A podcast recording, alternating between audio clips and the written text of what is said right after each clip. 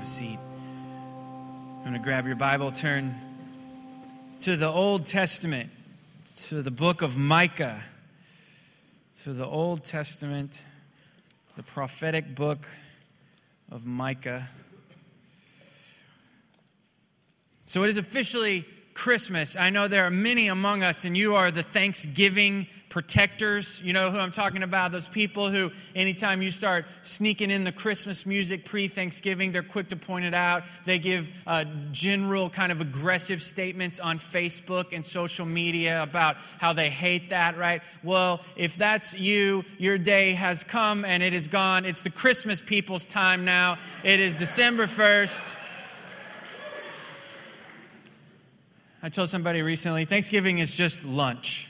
It is lunch. It's a nice lunch. It's amazing lunch, but it's it's just lunch. Christmas. Now, Christmas is something to celebrate. I, I, love Christmas. We put up Christmas lights at our house last night. I love doing that. I, I do that every year. And um, Annabeth helped me. That's our four year old yesterday. And help, I mean, in quotation marks, helped. And uh, mostly what she did was she actually, it was, it was pretty sweet. I was putting up the Christmas lights, and she was kind of walking around the houses kind of near us singing, We wish you a Merry Christmas. We wish you a Merry Christmas. It was very sweet. It was kind of a father daughter moment. Loved it. And, and so finished that that and just just had to go and stand in the street for like you know 20 minutes just looking and admiring my work i, I love christmas. Last year at a christmas party i made a sweater that had christmas lights on it. I homemade it. I ca- had to carry a battery around to power the, the lights. But i, I just I, I, love christmas and so excited about uh, this season for us these four sundays leading up to christmas. Uh, we're going to uh, take kind of a different angle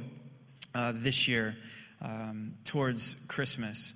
Um, yesterday, Jackson, my seven year old, and I went to a car show downtown. And so we were driving in, into town and you know, we were doing like you do on long drives. You know, we would talk for a while, and then we listen to the radio and we talk. And, and in kind of one of those silent moments when we're just kind of just being in the car, uh, he says, uh, Daddy, I, I want to talk about the Texas Revolution. okay. Um, do you want to talk about it or do you want me to talk about it? And he, and he said, I, I want you to talk about it. Which I felt a lot of pressure in the moment because I'm not a native born Texan. How many native born Texans in the room? Yeah, okay, congratulations.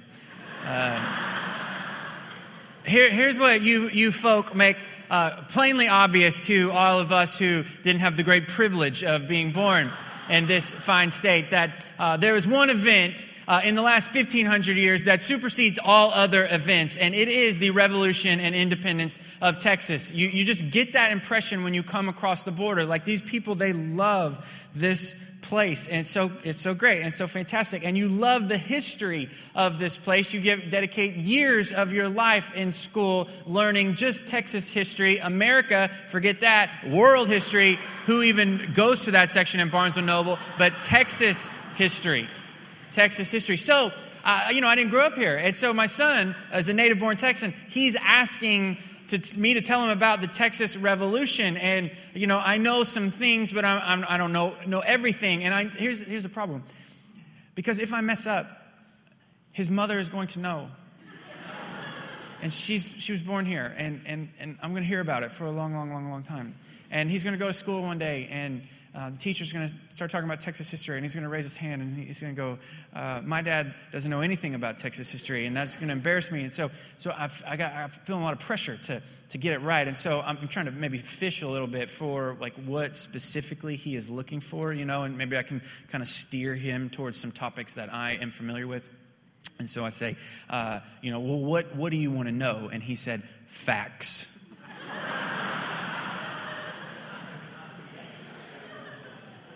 Well, about 20 seconds later, he followed it up with, and stories. You know, so I was better on the stories than the facts. But that's what we're doing this Christmas season. We are going to learn the facts and the stories of Christmas. That's one of the most powerful things about this holiday season as the people of God, being in the house of God, is that we, we tell the stories of Christmas. Because when we tell these stories, they're not just stories about what happened once a long time ago. There are stories. They're the story of you and the story of, of, of me. And, and when we read these stories, when we see these stories, we're seeing ourselves in them. God has been gracious to us in that way that He doesn't just hand us history that once was, it's history that comes alive in our lives through the power of His Word. And so we're going to dedicate ourselves to these um, stories. And the angle we're taking this year is uh, more towards the Old Testament. We've talked about some of the characters. Um, in the Christmas story, I think two years ago. Last year, we, we came around the word joy for three or four weeks. But this time, we're going to be more anchored in the Old Testament. And what these people who were, who were alive when Jesus was born, what were they thinking? What were they looking for? Um, you know, I don't know if you've thought recently, but why is Christmas special? You know, if we went over to our kids' ministry over there to, as they worship, and we say, why is Christmas special? I mean, any kid who's been to church, you know, four or five times would know Christmas is special because it's Jesus, uh, Jesus' birthday. And that's true. But Jesus was not the only baby that was born at that time. In fact, he was not the only baby born with his name. His name was Yeshua. Turn to your neighbor, neighbor and say, Yeshua. It's a name that is translated in our language, Joshua.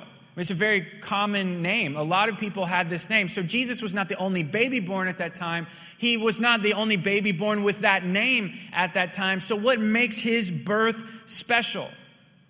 Because it was foretold, it was promised. And the people were looking forward to this birth. And that's what we're going to be looking at in these days. What promises are fulfilled in the Christmas story. And as one author puts it, because these promises were made and they were fulfilled, it means that we, as God's people, are people of promise. Now, you think about who makes promises. I mean, just think about the last person who made a promise to you, or the last promise that you've made. Right? You made a promise maybe to your mortgage company that you would make those monthly payments, and as proof that your promise was serious, you had to put a down payment. Uh, you maybe make a promise to your credit card company that if they will pay for this purchase, you will pay for it later. Please don't make too big of promises uh, to your credit card company. That can get you into trouble, right? Teenagers make promises. Uh, they're walking through the, uh, the mall and with their mom and dad or someplace and they see something that they want and they can't wait until Christmas, uh, but they don't have any money on them. What do they say? I, I promise I'll pay you back. I still owe my parents money from I promise I will pay you back. The people who make promises in our culture uh, usually are people who cannot deliver at the moment. Um, I promise you, you got to trust me. I know I messed up and I can't fix it in this moment, but I promise I will never do it again. I can't pay for this right now, but I promise you that over time I will be able to pay for it. People in our culture make promises when they have to, when they're forced to because they can't deliver in the moment. But think about God. He can always deliver in the moment. God doesn't ever, ever need to borrow anything. In fact, the scripture says in Romans chapter 12, who has ever given to God that God should repay him, that God should be in that person's debt? No one. God can always deliver, He can always come through, and yet He's the one making us promises. We should be the ones saying to God all the time, I promise I'll never do that again. I promise I, I, I, will change. I promise that I, I, will come, I'll come to church. I promise, I promise, I promise, I promise. We should be the ones. But what do we find in the scripture? It's God who willingly obligates himself to us, offenders and sinners. He makes promises to us. And he made promises to the people of God in the Old Testament that were fulfilled by Jesus. Now, we're going to look at four of them today. Usually, we're just one point people, and uh, because I can only remember one thing, but we're going to do four today. We're going to see four things today, and I know you won't be able to remember them all, so I'm not even asking you to do it. So, I'm giving you permission to, to forget uh, 75% of what I'm talking about today. Uh, so, but what we're going to do is we're going to ask God to speak at least one of these things to us. That one of these things that we're going to look at from the Old Testament will resonate with where you are in this moment. Mine body, and spirit. So, Micah chapter 5, verse 2, towards the end of the Old Testament, Micah chapter 5.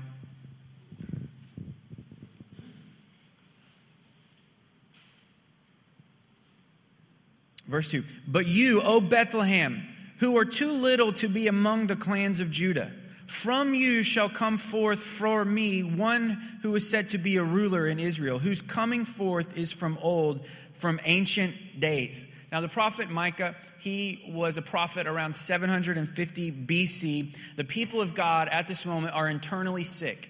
They are wicked. They are broken on the inside. They're internally sick. And Micah was a prophet by God who was acting as their conscience.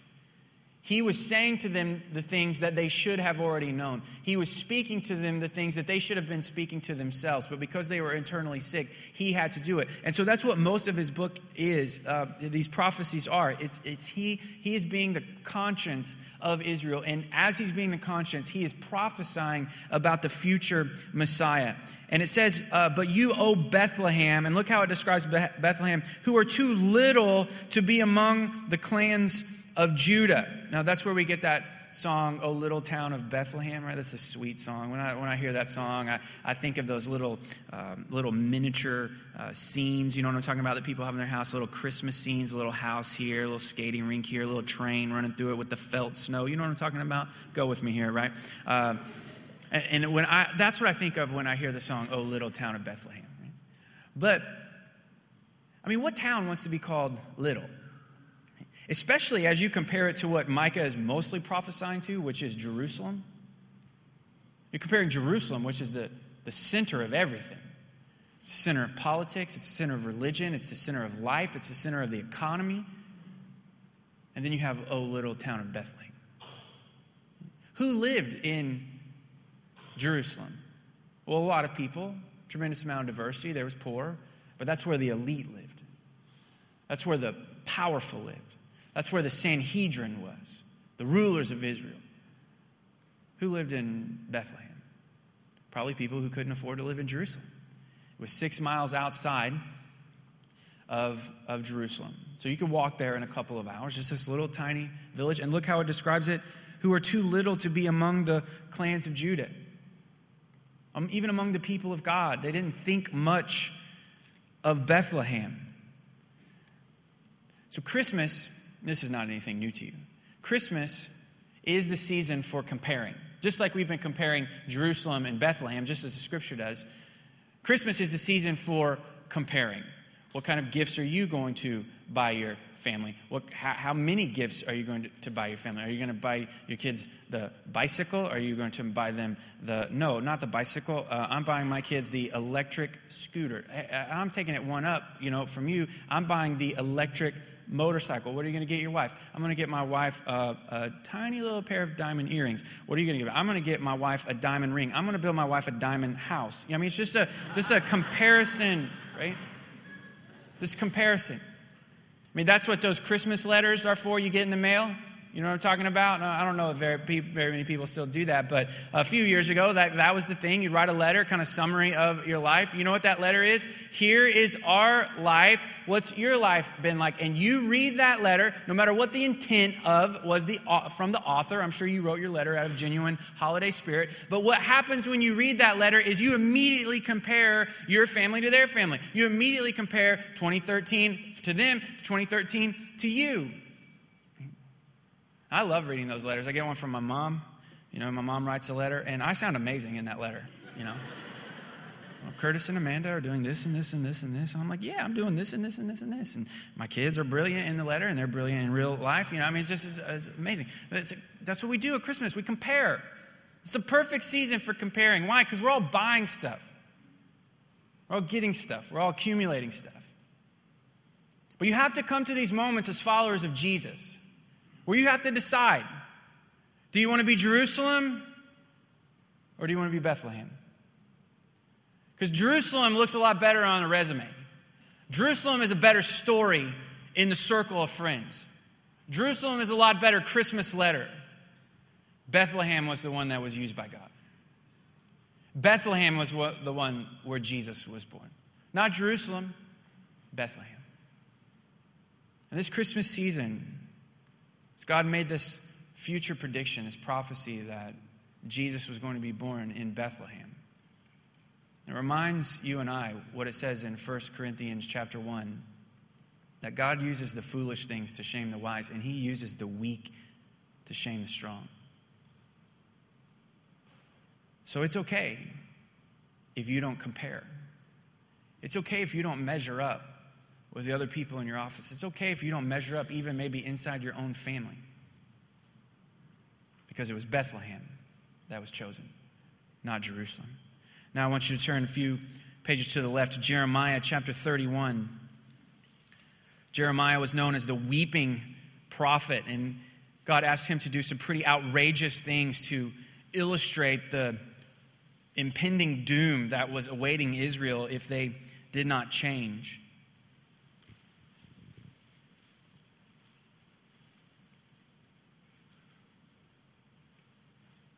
Jeremiah chapter 31, verse 15. Thus says the Lord, a voice is heard in Ramah, lamentation and bitter weeping. Rachel is weeping for her children. She refuses to be comforted for her children because they are no more. Now, Rachel is the wife of Jacob, the patriarch. And so she is one of the mothers of Israel. And Jeremiah is using her as a metaphor. He's using her as an illustration because what has happened is Israel has been so wicked, God is going to have them um, exiled out of Israel. Punishment is coming to them. And so Rachel, their mother, who's, who's been, uh, who has passed on for generations, uh, she's metaphorically looking at her children and she's weeping because they are being removed from their ho- homeland. And it says that that weeping can be heard in Ramah, which was a city. And during the Babylonian exile, meaning when the Babylonians came and conquered Israel and they were carting off uh, Israel's people, uh, the deportation happened in Ramah. So that was where the weeping was. That was where the deportation was happening. And so Rachel is sad about it. And the reason that there's sadness, uh, both from her metaphorically and among the people of God during Jeremiah's prophecies here, is because the future of Israel was in jeopardy. And we look back and we know that they still exist, but they were being swallowed up by another nation. And not just another nation, but a powerful nation the Babylonians, and later the Assyrians. And so there was a real question would Israel exist, or would it just get swallowed up in history and never remembered? Or if it was remembered, this would be the end. And so there's weeping. Now you fast forward to the New Testament, the gospel writers, they reach back to this story Reach back to this prophecy here in Jeremiah. And they say, This is fulfilled. Because what happened was remember the wise men, the Magi, they came to worship this newborn king of Israel, this Savior who had been born. They're following the star. But as I mentioned, Jerusalem and Bethlehem are only six miles apart. So if you're following a star and you see some cities out in front of you and a, and a future king is being born, where are you going to go? You're going to go to some random village that's not even significant in its own country? No, you're going to go to the capital. And so the wise men, the magi, they go to Jerusalem. They find the king, maybe thinking that it's his son that has been born. And King Herod, he knows nothing about this. Now, King Herod is a wicked man. He, he's literally insane. The older he got, the more insane he got. It's a crazy man. And so he sends the wise men on to Bethlehem where they go and worship Jesus. But he starts beginning to have a plan because he's the king and any future kings that are being born are a threat to his power. He killed his own sons because he felt threatened by them. Um, and so what happens is the wise men, they visit Jesus, they worship, they receive a dream, they leave. Herod sends his troops to come and to murder little boys who were born in Bethlehem around the same time as Jesus. It sounds so it's awful when you start thinking about like what kind of person could do that? What kind of person could be like Herod and do that? Same thing is happening in Syria right now.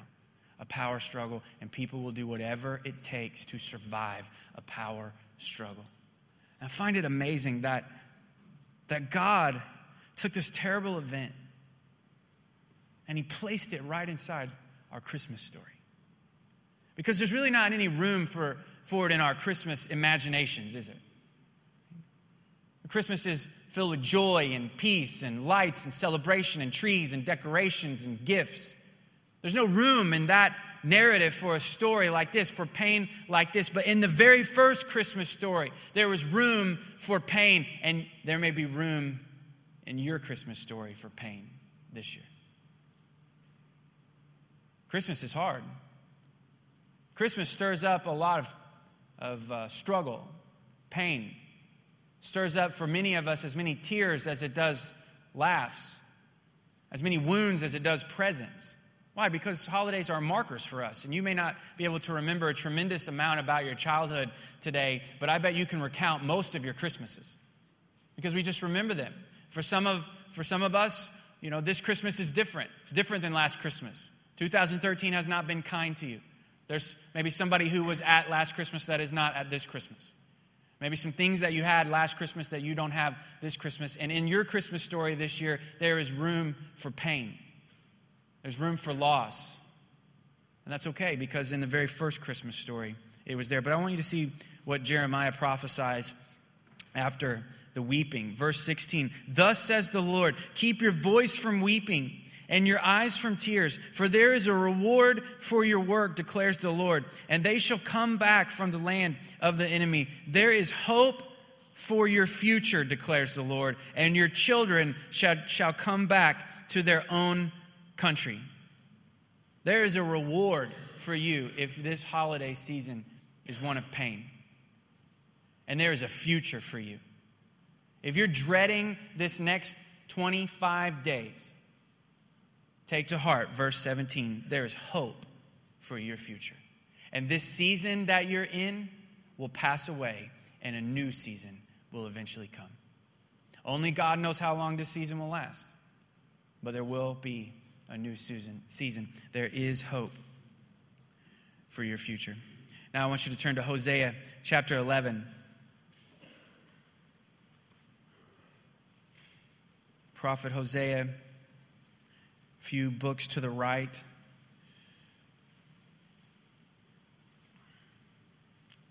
Extra credit to anybody who can actually find Hosea in the amount of time that I give you. Hosea chapter 11, verse 1.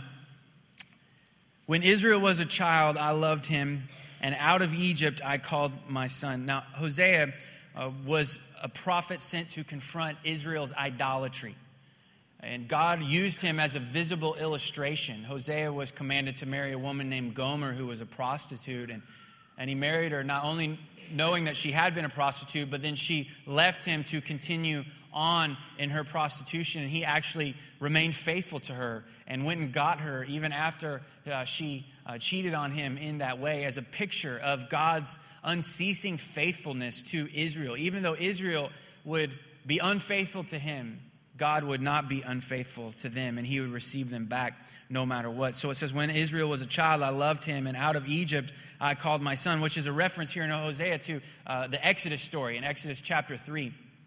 But uh, Matthew, in Matthew chapter 2, he reaches back to this uh, scripture in the Old Testament, this prophecy, and he claims that it is fulfilled uh, in Jesus' story. Because what happens is Herod is sending the troops, God comes to Joseph Jesus' earthly father in a dream and says, You need to flee, you need to go down to Egypt. And so Joseph does. He takes Jesus and Mary, and, and uh, they go down to Egypt and they live there as long as King Herod is still alive. And after King Herod dies, they go back to Israel. So check this out the Savior of Israel is born in Israel and then immediately goes to Egypt. That doesn't sound right, does it? The Savior of Israel is born in Israel and immediately goes to Egypt. That seems like a very inefficient way to bring Jesus to the front and center, isn't it? But listen, what we need to know about God is God is inefficient, and He is inefficient on purpose. Any person who is used by God is used through detours and not straight lines. Any person that God uses significantly has to wait significantly. Uh, this summer, Jackson and I, we went on a road trip. I've mentioned it to you before, but we started in Springfield, Missouri. We drove uh, I 40 slash Route 66 all the way to Los Angeles, California. It's a long ways, in case any of you are uh, thinking about making that drive a long ways. I'd always wanted to do that Route 66 because I'm kind of weird, but thankfully there's a big freeway that runs right through the middle of it, makes things go a little bit faster. But we'd stop at all these different places and uh, we got to the border of California, and old Route 66 goes one way in one direction, and the freeway, the interstate, goes in another direction. Both kind of end up in Los Angeles, but the old road you know, it takes a long time to get there. Uh, and so normally we would skip something like that, but something that I really wanted to see was along that old desert dirt road. It was this town that was just abandoned almost overnight. Just a little town, gas station, shop, hotel, a few houses. And it was like overnight it was just abandoned. And then somebody preserved it. So, out in the middle of the California desert, there's just this pristine town that no one lives in, no one visits. It's just this ghost town, really, abandoned town, and I'm kind of weird and creepy, and I wanted to go and see that uh, because I thought, well, how many times in a lifetime do you get to see something like that? And so we got to that moment on the interstate where it was kind of like the day's been really long. We started somewhere in Arizona, and we saw the Grand Canyon, and, and uh, that night was going to be the first night that I spent in a real hotel, right? Because we had been doing Route 66 seven year old style. So we stayed in this like super old motel, motor inn, uh, you know, the first night in Tucumcari, uh, New Mexico. And it, the, the room was about as big as this, you know, pulpit right here. The second night was cool. We stayed in a, a wigwam, like a real wigwam, and it had a bed in it and stuff, but not super comfortable. Uh, but in Los Angeles, man, LA, we were going to stay in a hotel, and I was real excited about it. And so there's a part of me when we got to that divide, I'm like, you know, it's like five hours from here this way. It would be like six and a half hours if we go the scenic route. And, you know, what should we do? Should we? But we went, the, we went the scenic route. We went on the detour and saw this abandoned town. It was so hot, by the way, that Jackson refused to get out of the car. Um, so I enjoyed this abandoned town. But that's why we took the trip in the first place, is to experience things like that. Any detour that God takes you on, any long way around that He takes you on, it's because He has experiences for you on that detour. That's why sometimes you pray and your prayers don't immediately get answered. It's because He has an experience for you on that detour. That's why you want things and you dream of things and you beg God for things and you wait and you wait and you wait and you take the long way around because He has something for you. Because only on the detour can you learn humility. Only on the detour can you learn wisdom. Only on the detour can you get the experience that you will need to be used by God in the way that He wants to use you. I mean, we all know people, we all know children who ask for something and immediately get it. Any of you like those children? No. Because it's on the detour, it's on the waiting that God forms us and fashions us into who He wants us to be. I mean, think about how God led the people of Israel out of slavery in Egypt. They, they had been slaves in Exodus, they had been slaves for 400 years. There were generations and generations of Israelites, the people of God who never knew freedom. God finally, He finally comes to them through Moses and rescues them with, with signs and wonders. And they parade out of Egypt. And where do they go? They go to the desert. And how does God send them? Does He say, I want you to just take the main road from Egypt to Canaan? There was a main road. They were not the first people to make that trip. No. He says, Here's how this is going to work I'm going to send my glory in a cloud. And when my glory stops, you stop. And when my glory picks up and starts to move, you move. And God led his people for generations like that. Inefficiently. But it's only in those inefficiencies, only in those detours do we become the people that God wants us to be. Try to fight that all the time as we lead this church. Because we got some brilliant people in here. There are spiritual outcomes that all of us would like to have and see in our own lives and the lives of other people. So, what should we do? A lot of us would like to just engineer a machine to produce those spiritual outcomes.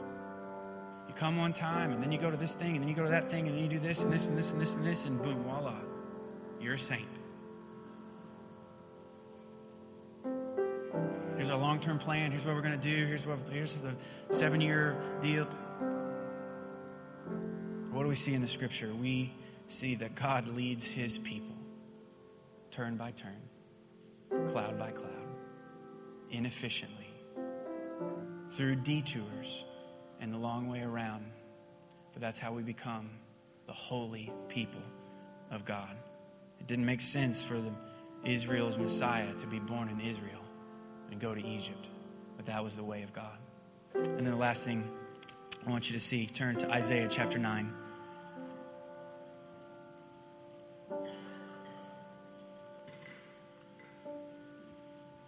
Isaiah, prophet given to Israel to confront them because the people of God's practices and the practices of the nations that surround them had been woven together, where it was hard to distinguish who were the people of God.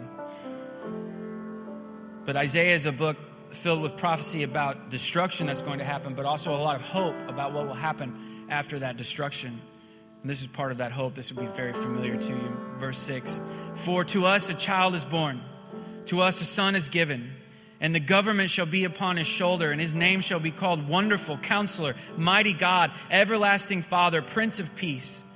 Of the increase of his government and of peace there will be no end on the throne of David and over his kingdom to establish it and uphold it with justice and with righteousness from this time forth and forevermore. The zeal of the Lord of hosts will do this.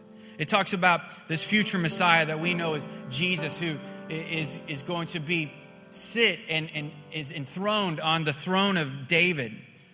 King David in the Old Testament was given a promise by God in 2 Samuel chapter 7 that his throne, David's throne, would be established forever and ever and ever. And it looked like that that was not the case. When the Babylonians came and destroyed Jerusalem, there was a question mark over it.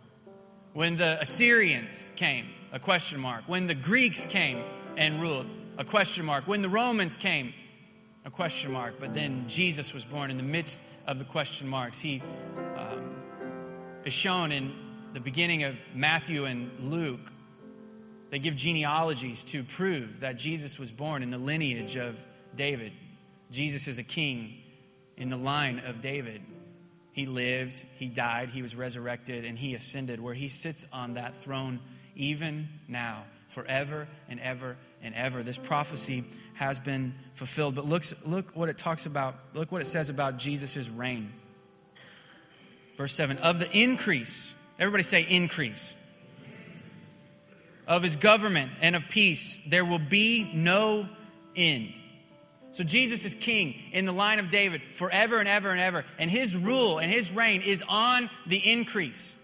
It's advancing, it's moving forward, it's getting bigger and bigger and bigger. I know it doesn't always seem like that. Seems like sometimes in our culture that Jesus' influence is getting less and less and less. But under the surface, in unseen places all around the world, the kingdom of God is increasing. Which is what makes it such an exciting time to be Bayou City Fellowship because I'm not good at math, but good math seems to me if the kingdom of Jesus is increasing, then the church of Jesus should be increasing. That if the, the rule of Jesus is increasing, then the people of Jesus should be increasing. Which is why this Sunday and next Sunday are some of our most monumental Sundays. Uh, because this is the last time that Bayou City Fellowship will be one Bayou City Fellowship. Next week, we give birth to a second Bayou City Fellowship. If this is your first time here, uh, we're pregnant. Um, and the baby is being induced next Sunday in Cypress, Texas. So we'll be here. So if you live close to here, then this we'll be here rocking it at 9:15 and 11 o'clock. It will be same Bayou City Fellowship that you've come to know and hopefully love. And at the same time, in Northwest Houston, Bayou City Fellowship will exist out there. Why? Because the kingdom of God, the government of God is increasing. And the church should not be shrinking. That's bad math. So this week, we're asking you to increase with us. This week, we're asking you to increase your prayer.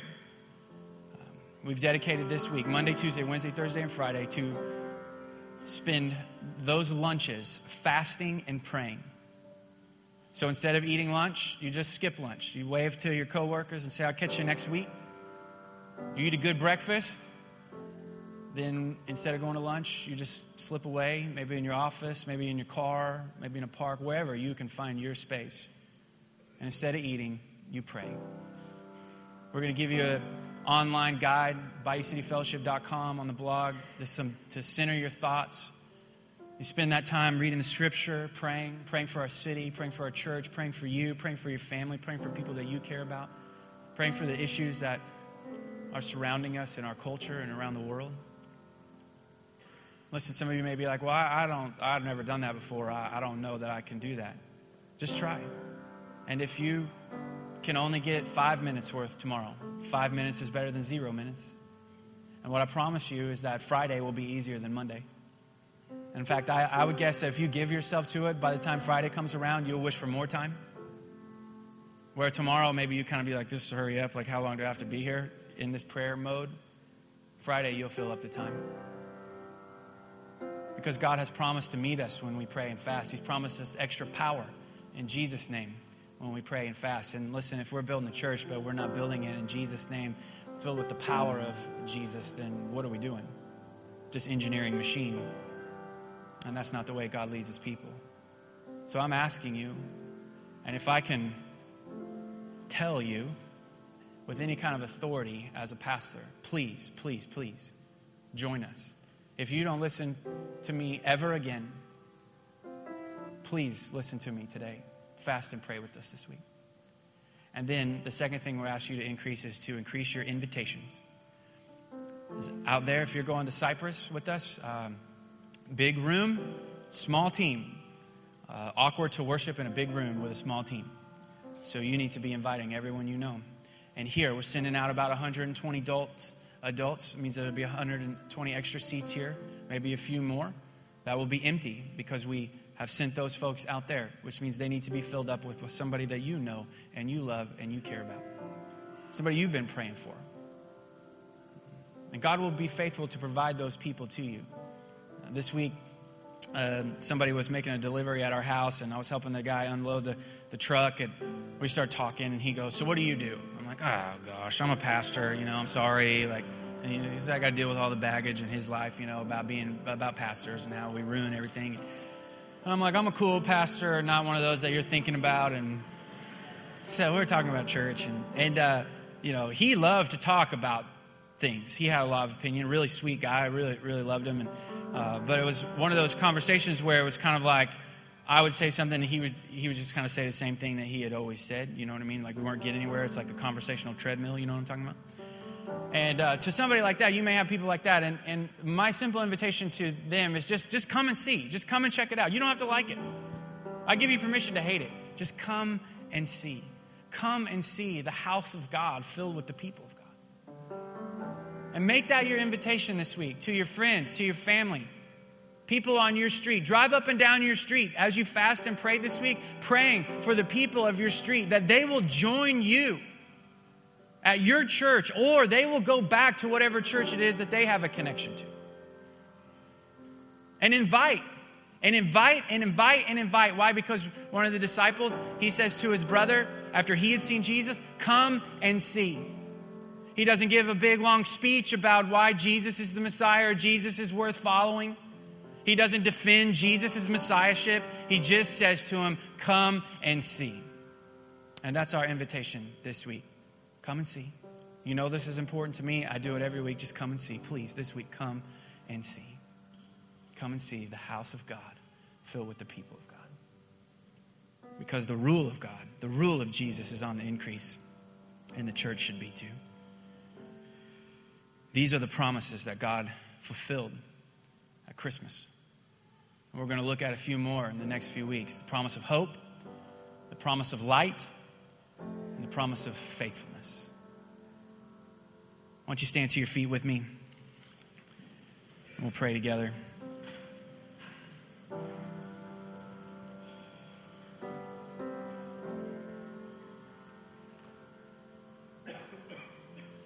As we do, why don't you take just a second?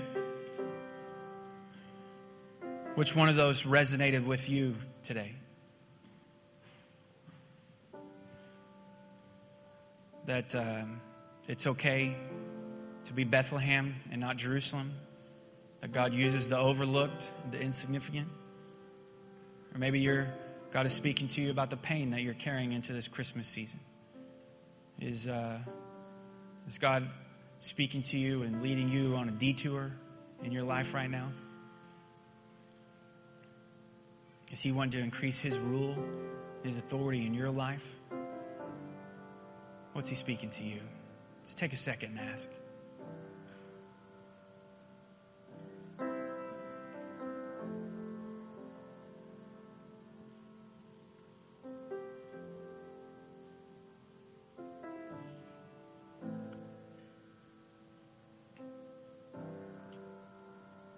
Speak to us. Your servants are listening. Make us doers of your word and not hearers only. In Jesus' name, amen.